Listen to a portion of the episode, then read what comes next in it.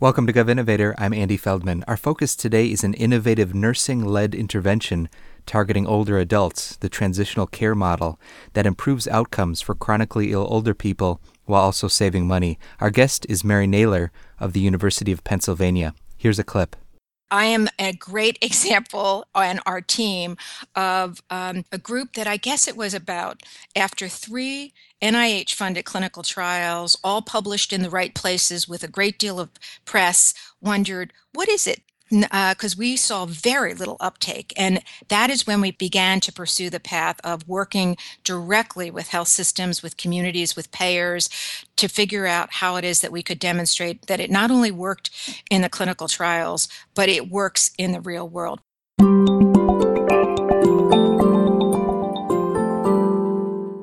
In the U S, more than a third of elderly patients discharged from hospitals are readmitted within ninety days, often needlessly.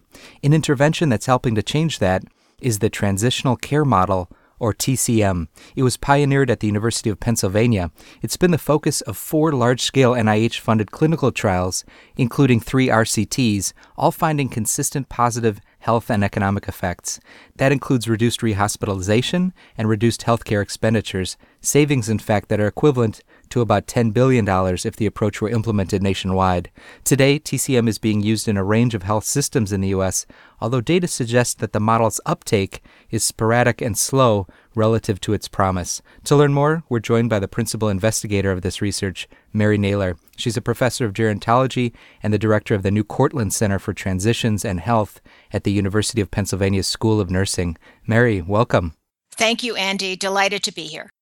Give us an overview, Mary, if you would, about the key elements of the transitional care model. Well, perhaps I can do that best by describing to you what happens to a patient. Um, a patient comes into the emergency room or into the intensive care unit, and we identify them as at high risk for poor outcomes. They've had multiple hospitalizations before, and so we know if if we don't do something different, that pattern will continue. An advanced practice nurse, master's prepared nurse, is deployed immediately to begin to work with the patient, their families, to figure out what it is that they want to achieve. Uh, that same nurse works with the team while the patient's hospitalized to try to help uh, figure out how to get to a simplified plan of care, take multiple medications um, that they're traditionally on and get them down to many fewer. Uh, that same nurse follows the patient into their home and is there within twenty-four hours to enable them to understand how it is that the things that often go wrong right after someone leaves the hospital can be prevented.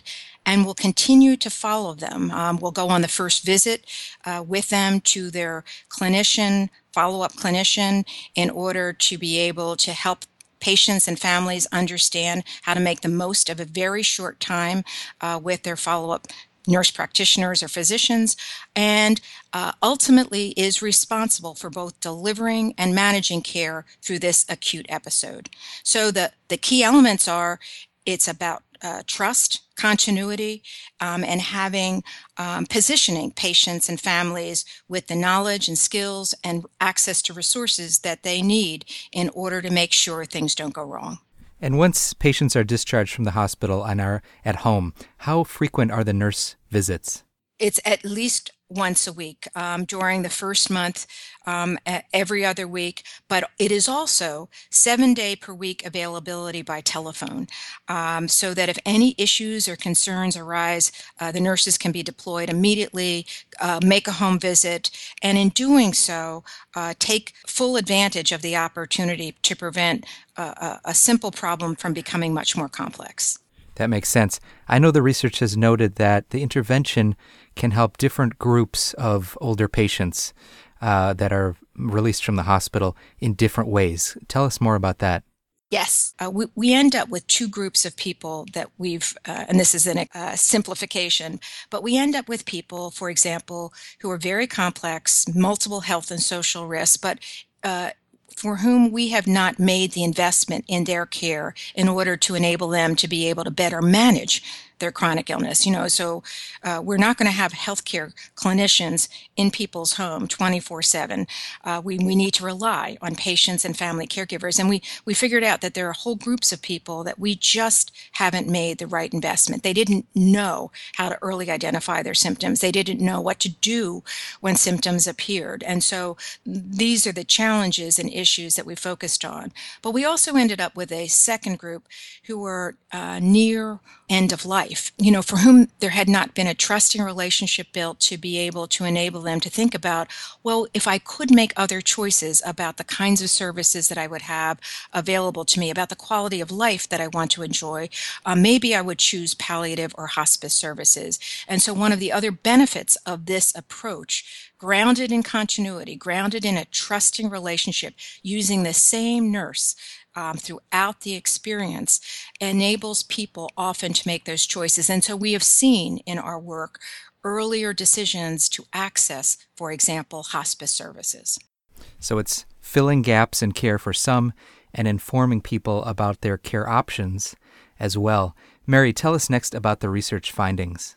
So one one study that I'd like to highlight is uh, where we focused on older adults with heart failure. And heart failure is important because it is the main reason for hospitalizations and rehospitalizations of Medicare beneficiaries.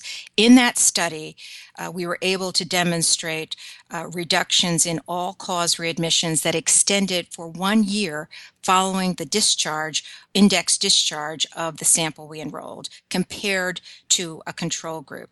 And that resulted in um, estimated savings for the Medicare program of five thousand dollars per beneficiary. And Mary, beyond the statistics about health indicators and cost, did you also track satisfaction levels? Were patients in the T C M happier with the care they were getting? Uh, that's been a big contribution, I think, of ours, and uh, particularly as we are increasingly paying attention to what people tell us matters to them. So we've consistently assessed patients' experience with care, and in some of our studies with family caregivers' experience with care uh, using this model relative to others. And again, a consistent finding has been uh, people feel much better, much safer, that someone's in charge. Anxiety is reduced. So overall improvements in patients' experience with care with the transitional care model.